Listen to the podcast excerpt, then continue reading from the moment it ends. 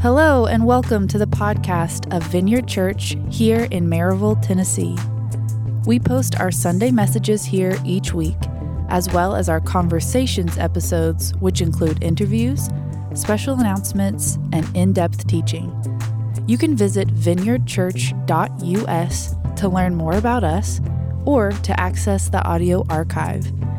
You can also subscribe to this podcast on Spotify, Apple, or Google Podcasts. And now, here's the episode. All right, well, there you are. Good morning. It's really good to see you guys on Time Change Sunday. How about that? Interesting phenomenon. More of you are late than usual. What's that about?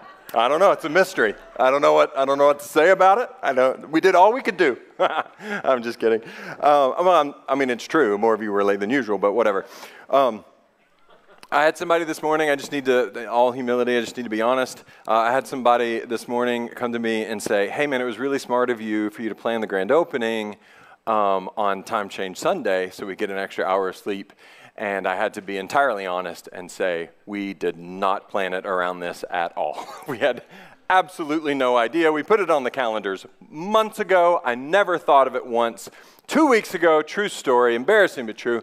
Two weeks ago, I thought to myself, oh no, we planned the grand opening on Time Change Sunday, and yep, this is the bad one. Oh, this is the one where we lose the sleep. I blew it. And then no part of my, ma- my mind was like, nope, that's not right. No, I was like, yep, T for true. That is true. And then, then the next Monday morning, I sit down with the staff and I say, guys, we forgot to plan for Time Change Sunday, and it's the bad one, and we didn't do that right. And they were all like, yeah, I know. Too bad. No one knew. Or, or maybe they were just like, he's an idiot. Let him think it. I don't, I honest, to this moment, I don't know. Okay? And this is what it's like when Natasha's not around. it just, things don't go as well. You, you may remember um, when Natasha started her sabbatical, I gave you guys this sort of condescending speech where I was like, okay, guys, you're going to be fine without Natasha. You all seem fine. I'm falling apart. I'm the one who's like, this is not okay. I need her back soon. Uh, so, anyway, uh, we did not plan it. And uh, up until, okay, so when, Aaron, did you know that this was the good time change? Guys, this morning, it was just a few hours ago. And that's the truth. I just felt bad for two weeks. And then I, then I, I, was, I was working in a room, and then I came out, and there was a window, and I was like, why is it light outside? Oh, and that it didn't dawn on me until then. So anyway, uh, we do not have our act together at all, but welcome to the vineyard anyway. We're really glad that you're here. We're looking at Galatians chapter six. We're in the series called Seeds and Harvest. Uh, we've been working our way through the book of Galatians. We're in the last chapter now, so well done. It's been a long journey. We're in that last chapter, last few weeks on this. And uh, the Apostle Paul, the, the guy who wrote this book of the Bible, he's wrapping things up like you do at the end. And he's helping us get the big picture to make sure we don't miss the obvious. And for the book of Galatians, this is the obvious freedom. This is the letter of freedom period. If you get only one word, that's the one you get. This is about, this is a declaration of freedom. This is William Wallace Braveheart, Mel Gibson, freedom. We will not be slaves anymore, freedom. Okay? That's what it's about. But, and we can't miss this part, along the way, he has reworked our default definition for freedom.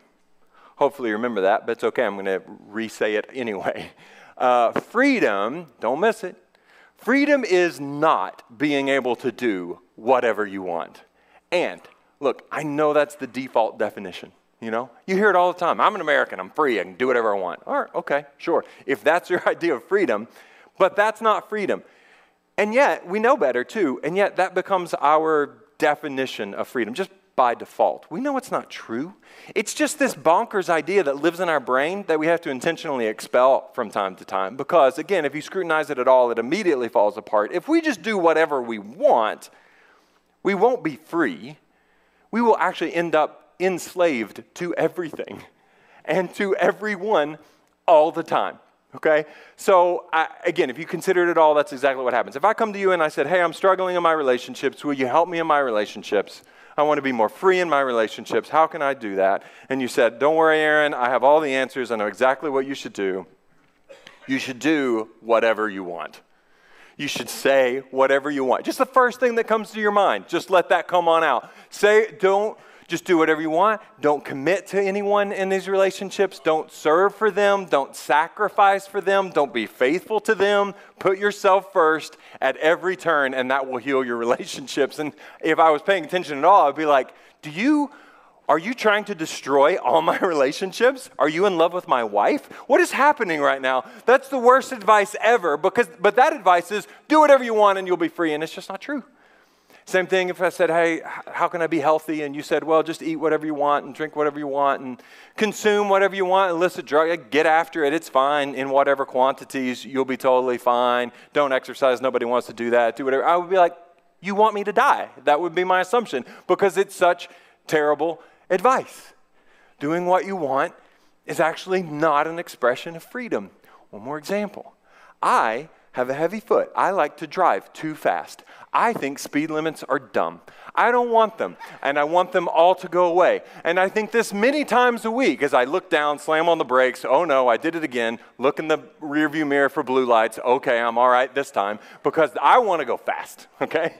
And I think to myself regularly, speed limits are dumb. I don't want them. Usually, especially when I'm driving on 411 South and you go down to like Athens and Madisonville and then all those small towns through there if you're on your way to northern Georgia. You guys know this trip? where it goes from like 65 miles an hour to 25 and about 30 yards, and your heart drops and you slam on the brakes and you look for the blue lights again.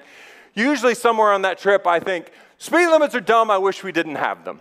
I wish I was free to drive as fast as I wanted. And again, that's foolish, and I know this for a fact. If I could drive as fast as I wanted, I would not survive the week. I would be five days max before I'm dead on the side of the road somewhere because actually, those limits are giving me freedom freedom to live, freedom to be safe in my community that I couldn't have otherwise. Okay, so again, you push on this idea. Oh, well, what should I do? I need financial freedom. Cool, buy whatever you want always. Wait, I think that's maybe bankruptcy. So um, I could go all day with this. I don't have to. You all know it. It's so obvious that it's not interesting.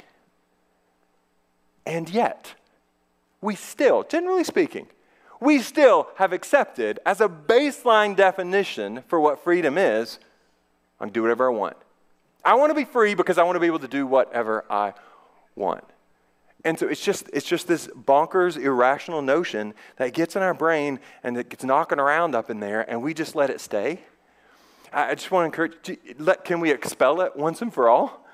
Like, let's consider what are the things in my mind that make absolutely no sense? Let's go ahead and get rid. I'm stunned, by the way, by the phenomenally stupid things that can live up here and me just be okay with it.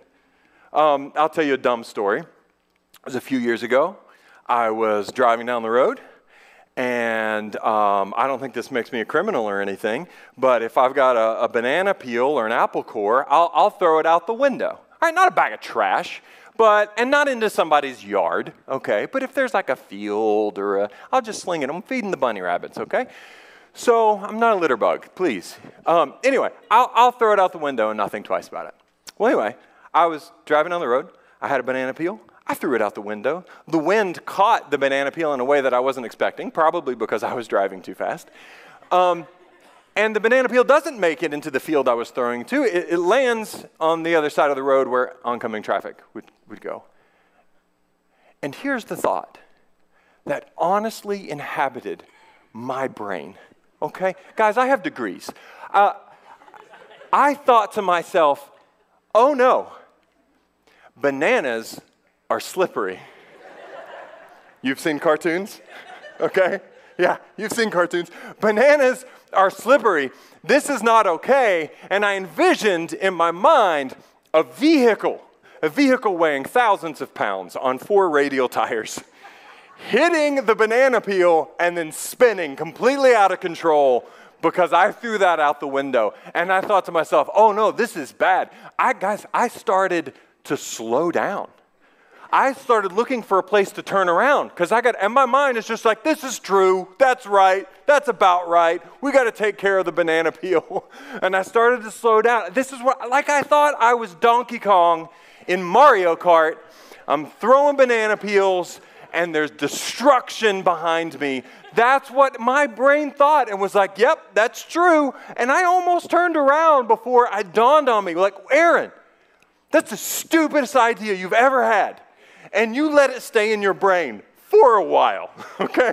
So, guys, we do that. We let these things knock around up there that make no sense. Guys, so many of us by default will think freedom is being able to do whatever I want. Can I just shake you out of that? Can you snap out of that? All right, banana peels don't make cars spin out, and freedom isn't doing whatever you want. By contrast, what we've actually seen in the book of Galatians along the way is that freedom comes from making intentional choices. And stay with me on this. Being, I'm talking about being deliberate. I'm talking about eliminating options. I'm talking about shaping our lives around the things that we value most. Freedom, if we want to be rational about it, is the power to choose the path of wisdom, even if that's not the path you actually want. The freedom to choose the path of love, even though maybe that outcome wouldn't be your first choice. It's the power to decide and eliminate the stuff that we might want, but we know ultimately is going to enslave us. It's, it's living the way of Jesus. Because Jesus, who knows everything, was kind enough to tell us the things that make us free. And so we get to live into that. Now, that looks like a lot of beautiful stuff, but ultimately, and don't miss this, that looks like love.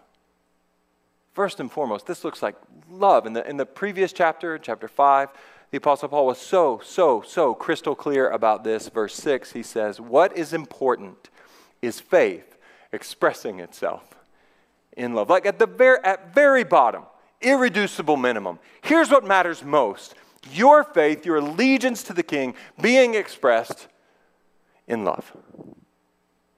And so, freedom isn't keeping all the options all the time, even though that can be our default setting. Instead, it's the power to eliminate the options that are hurtful, that are evil, that are corrosive, that are, frankly, unloving. Freedom is making the choice to love one another. Freedom is, and stay with me on this, freedom is accepting that we owe something to one another. Now, that runs that runs counter to our default cultural definitions. So I'll say it again. Freedom is accepting that we owe something to one another, it's committing to other people. So, what is it then that we owe each other? I think it's an important question. Especially here in church family, you know? We look around, this is the family of God. We're in this thing together within our church family. What does it mean that I call you my brother or my sister in Christ? And, and, and that I love you. Surely that means I, I should have commitments that I make to you and that we make to one another. If we're family, if we love each other, then surely we owe something to one another. What is it that we owe one another? I think that's part of what Paul is teaching us here at the beginning of chapter 6. Let's look at just a couple verses, beginning with verse 1 Brothers and sisters, if someone is overtaken in any wrongdoing, you who are spiritual, restore such a person with a gentle spirit, watching out for yourselves so that you also won't be tempted. So there's no room for arrogance here. It's like, I wouldn't fall for this, but I'll help them out. It's like, nope, nope, actually, you're subject to the exact same things. So watch out for yourself, but gently restore. And then in verse 2, he says, Carry one another's burdens. In this way, you will fulfill the law of Christ. What a statement. There's a whole lot there, uh, a lot that we're going to not get to, but to just state the obvious, we owe it to one another to not abandon each other when we fall. At, at minimum, right? Um, carry one another's burdens, he says verse 2. I think that's the, the Greek word for that is actually a pretty interesting uh, word. Uh, the word burdens um, in Greek means an absolutely crushing weight. A weight so great that no person could carry it on their own. If they did, they would be crushed. He goes, Those things, they have to be shared. Nobody carries those things by themselves. We share those burdens. And the thing is, we all know this life does that to us. Life sends our way absolutely crushing burdens. It's an inevitable fact of life. And Paul is saying to us hey, your, your brothers, your sisters, them being crushed beneath a burden like that, yeah, that's your problem too. They're not to be left falling down underneath that burden, but you lower your shoulder, get under that, and you join them in it. And collectively, we carry those as a team. And I, am assuming that you know you, guys are on board for this. You're like, yeah, absolutely. And I want to be very clear. Um, I actually think we do this really well at our church. Like, I think you guys are really good at this stuff. I think you carry one another's burdens in a way. I, the beautiful, heartening, encouraging stories I hear, man, and the things that I see and have experienced myself, we do this well. But I, I, still think there's room for growth. I think we can lean into this and grow in, into this idea even further still. So, what this means, let's think about it together. What, what this means is that when, when life comes crashing in, like it does, all at once, you know, and then people in this church get blasted by unbearable circumstances, that means we spring into action. That's what that means. And we're good at that. But it also means, and this is, this is the really hard part, I'll just, um, and I'm just so you know, I'm offending myself right now. With I know what I'm about to say, and I'm offended by myself because I can be such a hypocrite on this. It also means that when people collapse under the weight of their own bad choices, under the weight of their own sin, under the weight of their own foolishness, under the weight of their own rejection of wisdom and their own failure to walk with Jesus, we still spring into action. You should have said amen. I'll give you another shot. We still spring into action. Amen. Yeah. No, and, and look, you don't want to say amen to that because that's hard. but again, back to verse 1 Brothers and sisters, if someone is overtaken in any wrongdoing, let me, let me break down that wrongdoing word for you. It means doing wrong. okay? They're doing something wrong. You, are, you who are spiritual, restore such a person and do it gently. Carrying one another's burdens, he says, listen, even when it's their own dang fault. Even when they made that bed, right? You know that expression? They made their bed, they can lie in it, right? Um, I, something so deep within me resonates with that statement. I hear that and I'm like, yeah, you did that. Enjoy. There you are. You put yourself there, live it out. I've got that in my heart. You made your bed, you can lie. It's a rational response, but it is absolutely not a biblical one. I see the logic. I do. Something in me is like, yep, T for true. Uh, it's just profoundly not the way of Jesus. Even when it's their own sin, Paul says, restore them and do it gently. Gently. That's hard too.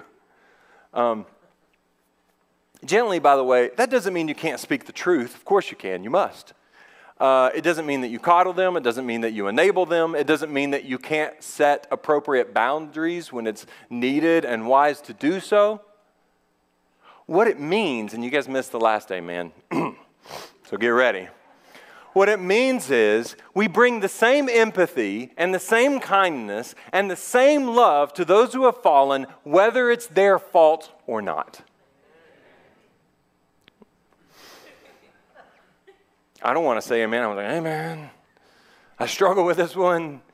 But you know why? I because I'm selfish. That's why. And I'm judgmental. And I'm kind of arrogant. And so sometimes I don't want to do this. But if so, it's just because I, as I unfortunately often do, I've lost sight of the obvious. And the obvious is that sometimes, sometimes I fall because I'm a victim. But usually, when I fall down, it's my own dang fault. Usually, when I'm in a mess, it's a mess of my own making. And I forget that. And, and, and my pride then makes me want to treat, for example, an addict differently than I would treat a, victim. But that's, that's just because I forgot that I could just, I could so easily be the next person fighting an addiction. And that's because I forget that in a thousand ways that I will never know, that addicted person is a victim too. I forget. So, Paul, verse 3 says this. I love this. If anyone considers himself to be something when he is nothing, it's like, did the Bible just call me nothing? Yes, it did. Okay. Uh, he deceives himself. And so we, we kind of started with like, can we make sure there aren't absolutely false ideas knocking around in our brains because it's going to mess us up, like a faulty definition of freedom? And this is another one of those things. He's like, hey, we're trying not to deceive ourselves. Thing is, if I see someone who has fallen down, and I don't think that I could be in a second in the exact same spot if it's not for the grace of God, then I am absolutely deceiving myself. And I know it's easy to live in that illusion. All right? Take that out of T for true, put that in S for false. My mom taught me not to say stupid, so I'm just saying S when I mean stupid. But it's false. It's false. Okay, uh, church kids. Sunday school rats, let me just remind you of something you already know. This should ring a bell. While we were still sinners, Christ died for us. Isn't that it? That's the story, right? That's how we got here? That's what we celebrated earlier? So, what that means is Christ rescued us from a mess of our own making. And here Paul is saying, guys, plain, plain and simple, that's just how things work in this family. Like you're in God's family now, and there's some like norms and there's some rules. If you're in this family, that's how you've got to operate too, because that's how you got in the family, and that's how Jesus did it. And he's our example in everything. Okay, verse 4 now. Let each person examine his own work, and then he can take pride in himself alone and not compare himself with someone else. A lot there, but we're going to actually discuss that part next week. Verse 5, he says this I love it. For each person will have to carry his own load. I love the tension in this. Did you catch it? I hope you did. If not, I'll, I'll, I'll spell it out to you. Verse 4, or pardon me, verse 2, he says, Carry each other's burdens. You can't leave people carrying their burdens all by themselves. Carry them together. You share it. Verse 5, he goes, You got to carry your own load, man. And you're like, wait, was that a mistake? No, no, 100% intentional. There's no way this is an accident. Different Greek words here, this is helpful. I remind you, verse 2, where it says burden refers to an absolutely crushing weight that no one could carry on their own. Verse 5, the word here that's translated load, refers to the weight of a soldier's pack. It's the stuff we all got to carry. So, what do we owe each other? That's the question, right? Well, just like in any family, we owe it to each other to carry our own weight, share responsibility, to do our own part, to walk with Jesus, to take that really seriously so that we can bring the Spirit of Christ to bear in whatever we're facing, to serve, to give, to be there for one another, just like we would in any family. And then, inevitably, when someone falls, we pick them up, we restore them gently, and we keep marching. You guys still tracking with me? There's the burden that no one can bear on their own and we must share. There's the load that's, we've all got to carry our own load. I hope you got that. I'm going to skip a few verses here. I want to look at verses 9 and 10. I think they're closely related. Paul says this, it's so true.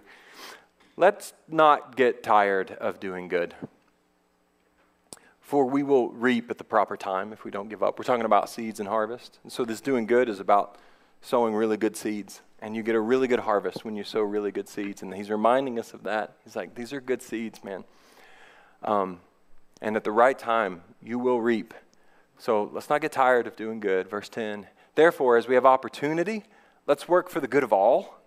All means all. I looked it up, it means all. Let us work for the good of all. But he says, especially for those who belong in the household of faith, like for the family for, for our brothers and sisters in Christ, like especially for the family. We got to be there for each other. when one of us falls, we got, we got to help them up. We got to restore them. We got to do it gently. And then I just love the way he starts verse 9 here because Paul, he's the consummate realist, man. He's like, hey, let's just live in the real world and deal with the truth. How about that? So, as a realist, he just points out the obvious. Hey, guys, don't get tired of doing good because helping people up is just tiring. You got your own stuff and your own weight, and that you're trying to bear your load and do your thing. And you, then, in the midst of all that, you got to help somebody who fell maybe uh, because of their own foolishness. And, and he goes, Hey, man, I get it. That can get really old really fast. I get it. He says, But come on, let's not get tired of doing good. I know it's tiring. I know it's tiring, especially, and I don't even know if I should say this, this might just be too honest, but he goes, I know it gets tiring, especially when it's the same people who need help again and again and again and again and again. It's the same, oh, them again, that same person again. Is it okay that I'm saying this? Is this too honest? I, know this is church, it's not the place for that, but um, that's the trouble, right? Somebody who's just an absolute anchor and they're just for decades left foot, right foot doing their part, and then one day they fall. It's like, yeah, I'll help them up. That's great. But the one who falls again and again, and that's the exhausting part. The people who need us over and over again.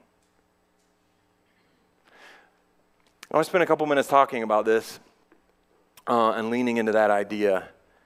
I, I want to be clear, though. I'm going to I'm going to kind of shift gears here and just sort of talk about my own sort of personal learnings and, and maybe, maybe useful insights. So there's a, there's a, we're shifting gears here. Uh, the Word of God and our King, those are our authority, not Aaron's musings, okay?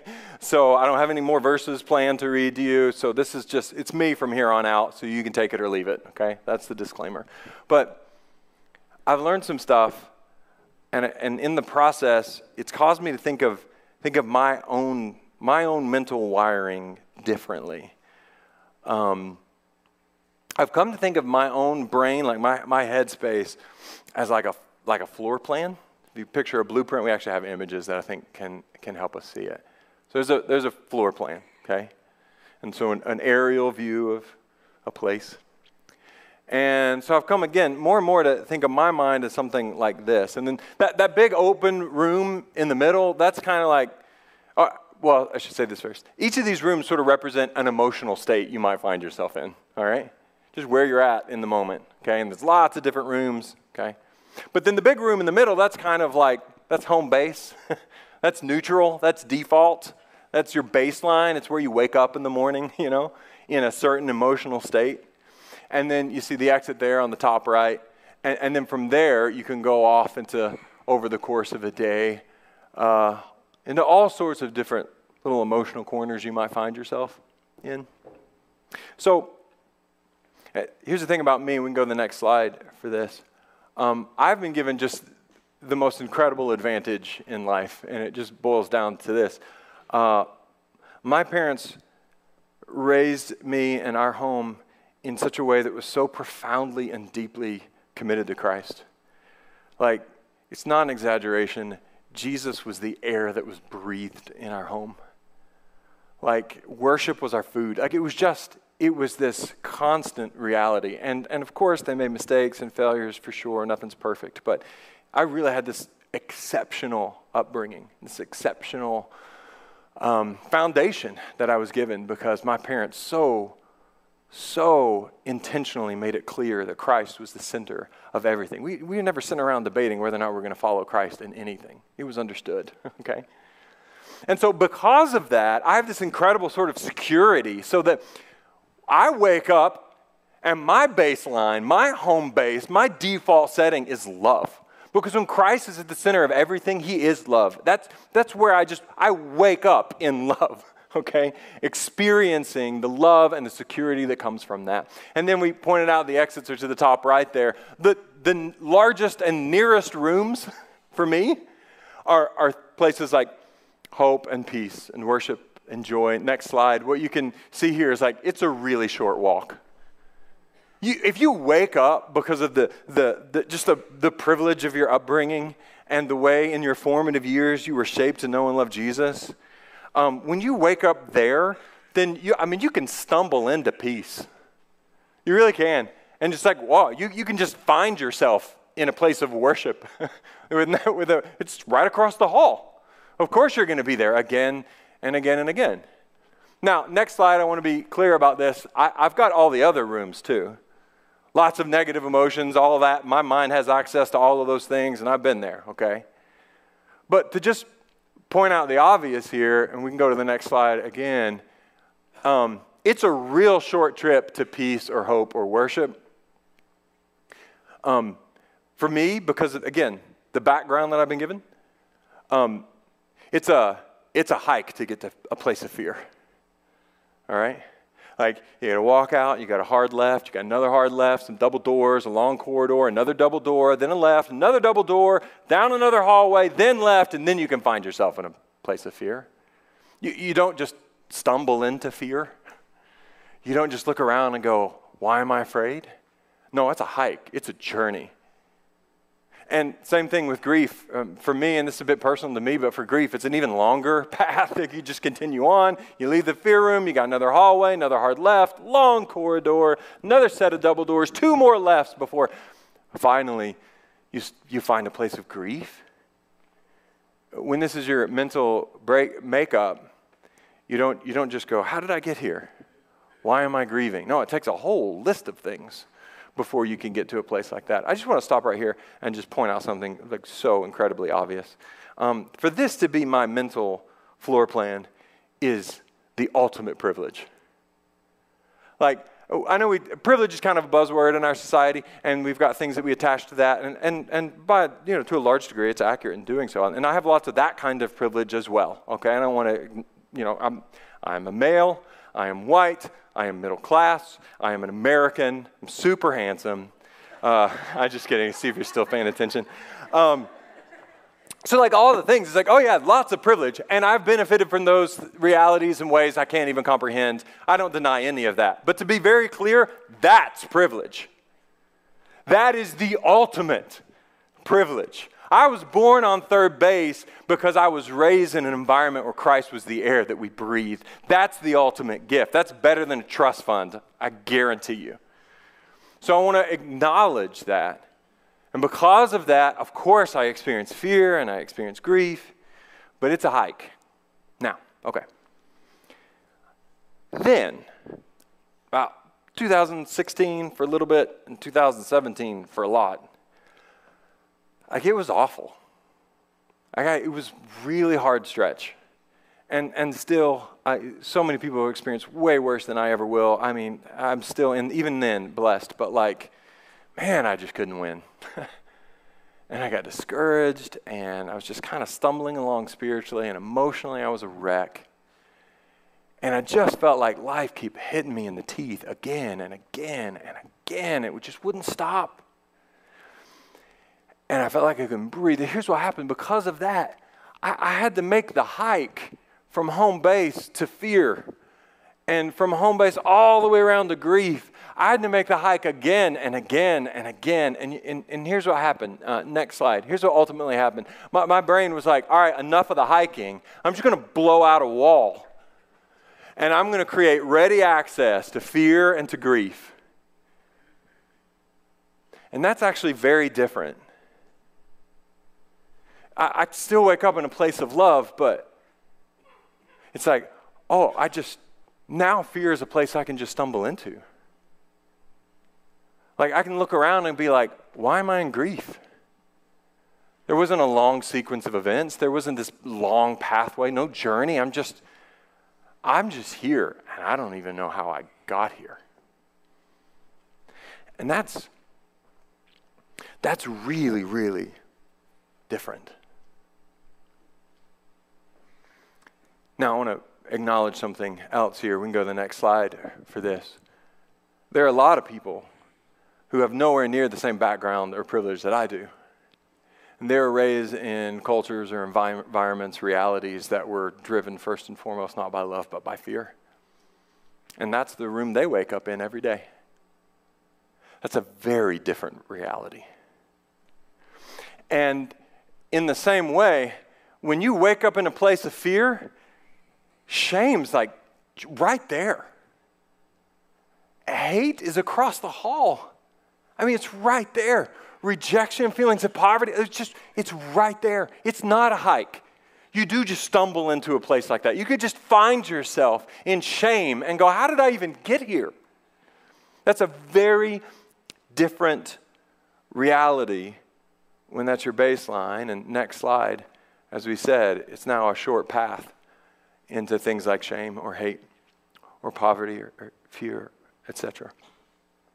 And so, again, um, a person with that story, I just want to, we're trying to figure out how to not grow weary in doing good, how to, how to find it within ourselves to lower our shoulder and help that person up yet again. Somebody with that story, they're going to find themselves falling down a bit more, maybe a lot more. They're going to find themselves in that shame room and needing help over and over and over again. And maybe it's not their doing at all. Next slide. Um, these folks absolutely have all the other rooms, right? Um, if that's your background, the reality that you're facing, you, you still have all the other rooms. Um, but next slide, it's, it's a long way to get there. So if you wake up in a place of fear, in a place of shame, a place of rejection, it's not that you can't experience hope, but you're not going to stumble into it either. It's not that you can't experience peace, but you're not just going to uh, hop across the hall and find it. It's a hike, it's a journey. And if that's your background, again, I think these people are going to get discouraged a bit more often. I think they're going to get frustrated a bit more often. I think they're going to be subject to things that perhaps you're not. And again, I want to say don't grow weary in doing well. Keep, keep helping them up, keep restoring them, stay gentle. If you look at this picture and resonate with that a whole lot more than, than the one that I said represented my background, I just want to encourage you to be kind to yourself. Just be kind to yourself. You might need more help than others, and that's okay. Also, um, something hopeful here, if we can go to the next slide. Um, it's interesting. It's not like um, it's not like you can't experience some remodeling the way that I did. Okay? And so, what I believe the Lord, when people come to walk with Jesus and they begin increasingly to saturate themselves in the truth and the beauty and the love of God, um, what happens is walls start getting blown out and, and, and, things begin to change. I've seen this happen in many of you. In fact, um, the fear room begins to change as well. I should have had a slide to indicate that, but I think there's probably enough slides. But um, Suddenly, you can find a change. I've seen it happen in many of you to where love and hope and peace and joy and worship are like way more accessible than they were before. The, the remodeling um, can certainly happen. Uh, let's do one more slide here. If we can, for just a moment, forget about um, our backgrounds, okay? And let's acknowledge I talked glowingly about mine, um, and it's, it's true, but it's a mixed bag for me too, you know?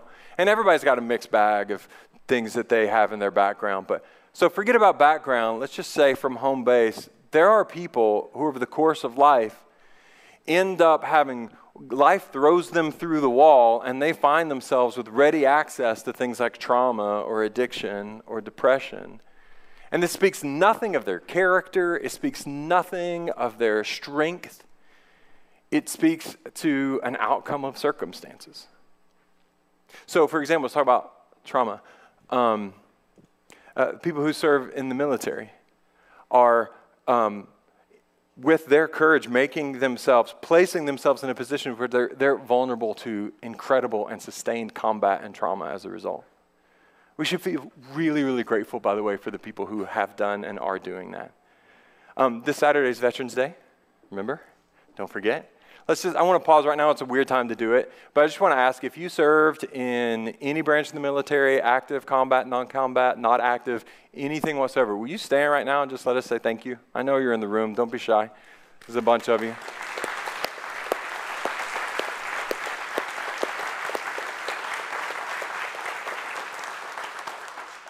Man, thank God for you.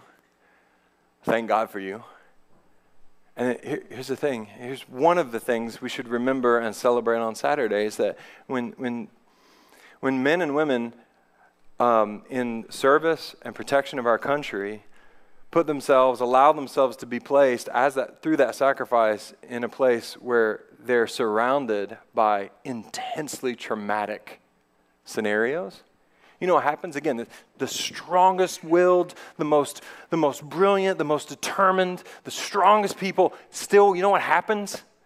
Walls get blown out, and suddenly there's access to trauma in a way that's just different now. That's, that's what PTSD is, okay? Um, they experience trauma, and that door gets blown open and then years later, sometimes decades later, they're in a crowded restaurant, somebody drops a plate, and they're back there, just like that. Mentally, physically, in all the ways, they are back in that place of trauma. A car backfires, and everything falls apart in an instant. Why? Because the door to trauma has been blown open. Should be great for the people, grateful for the people who have made themselves vulnerable to things like that. And guys, we should be really, really patient with people. And it's, it's not just the military conflict, life is traumatic. Life throws us through the wall, and we, uh, we end up as people who ha- suddenly have access to experience of trauma. It's entirely, it's just different. It's remodeling of our minds. And I, I want to say more about addiction and depression. Just, these things are very closely related. Very quickly, if, you, if, if, for example, you experience an incredible loss at a young age and the door to depression gets blown open, uh, do you think if that happens, let's say when you're six years old, you lose a parent? Do you think you're going to visit the depression room a few more times in your life than others might? And do you not think if depression becomes that big a part of your story, that addiction's not right next door and you might be more vulnerable to that? It's, we need to understand this and we need to not grow weary in doing well. Okay, I've said too much. Let me invite you to stand for prayer.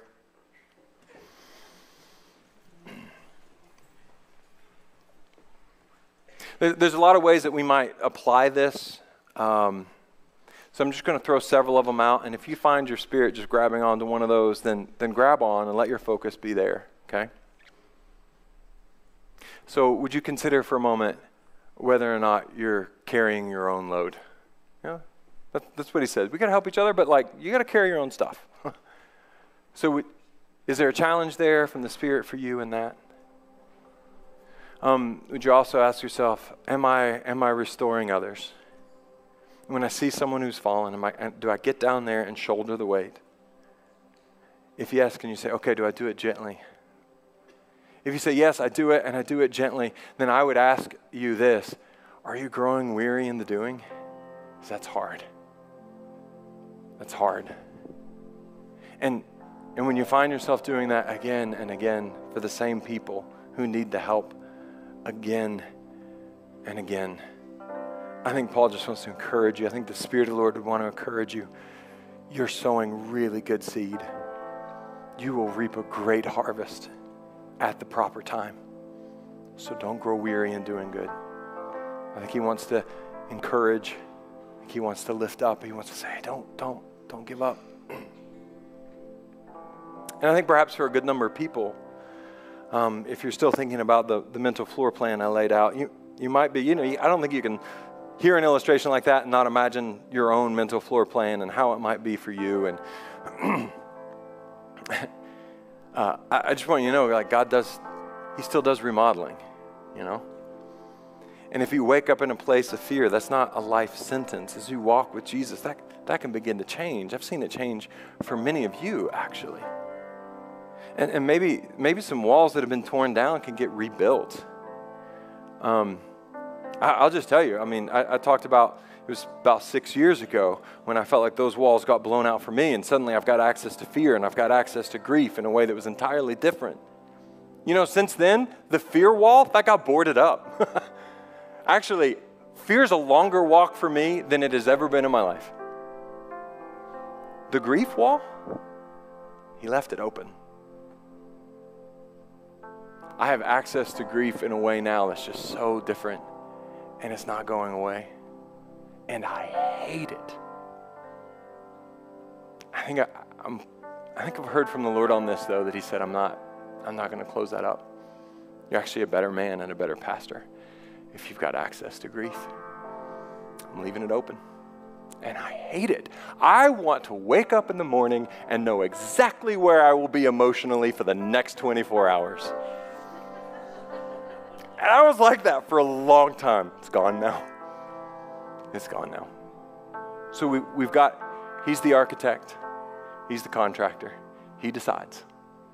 But if you find yourself longing for some remodeling, I, I think the Spirit wants to give you faith for that.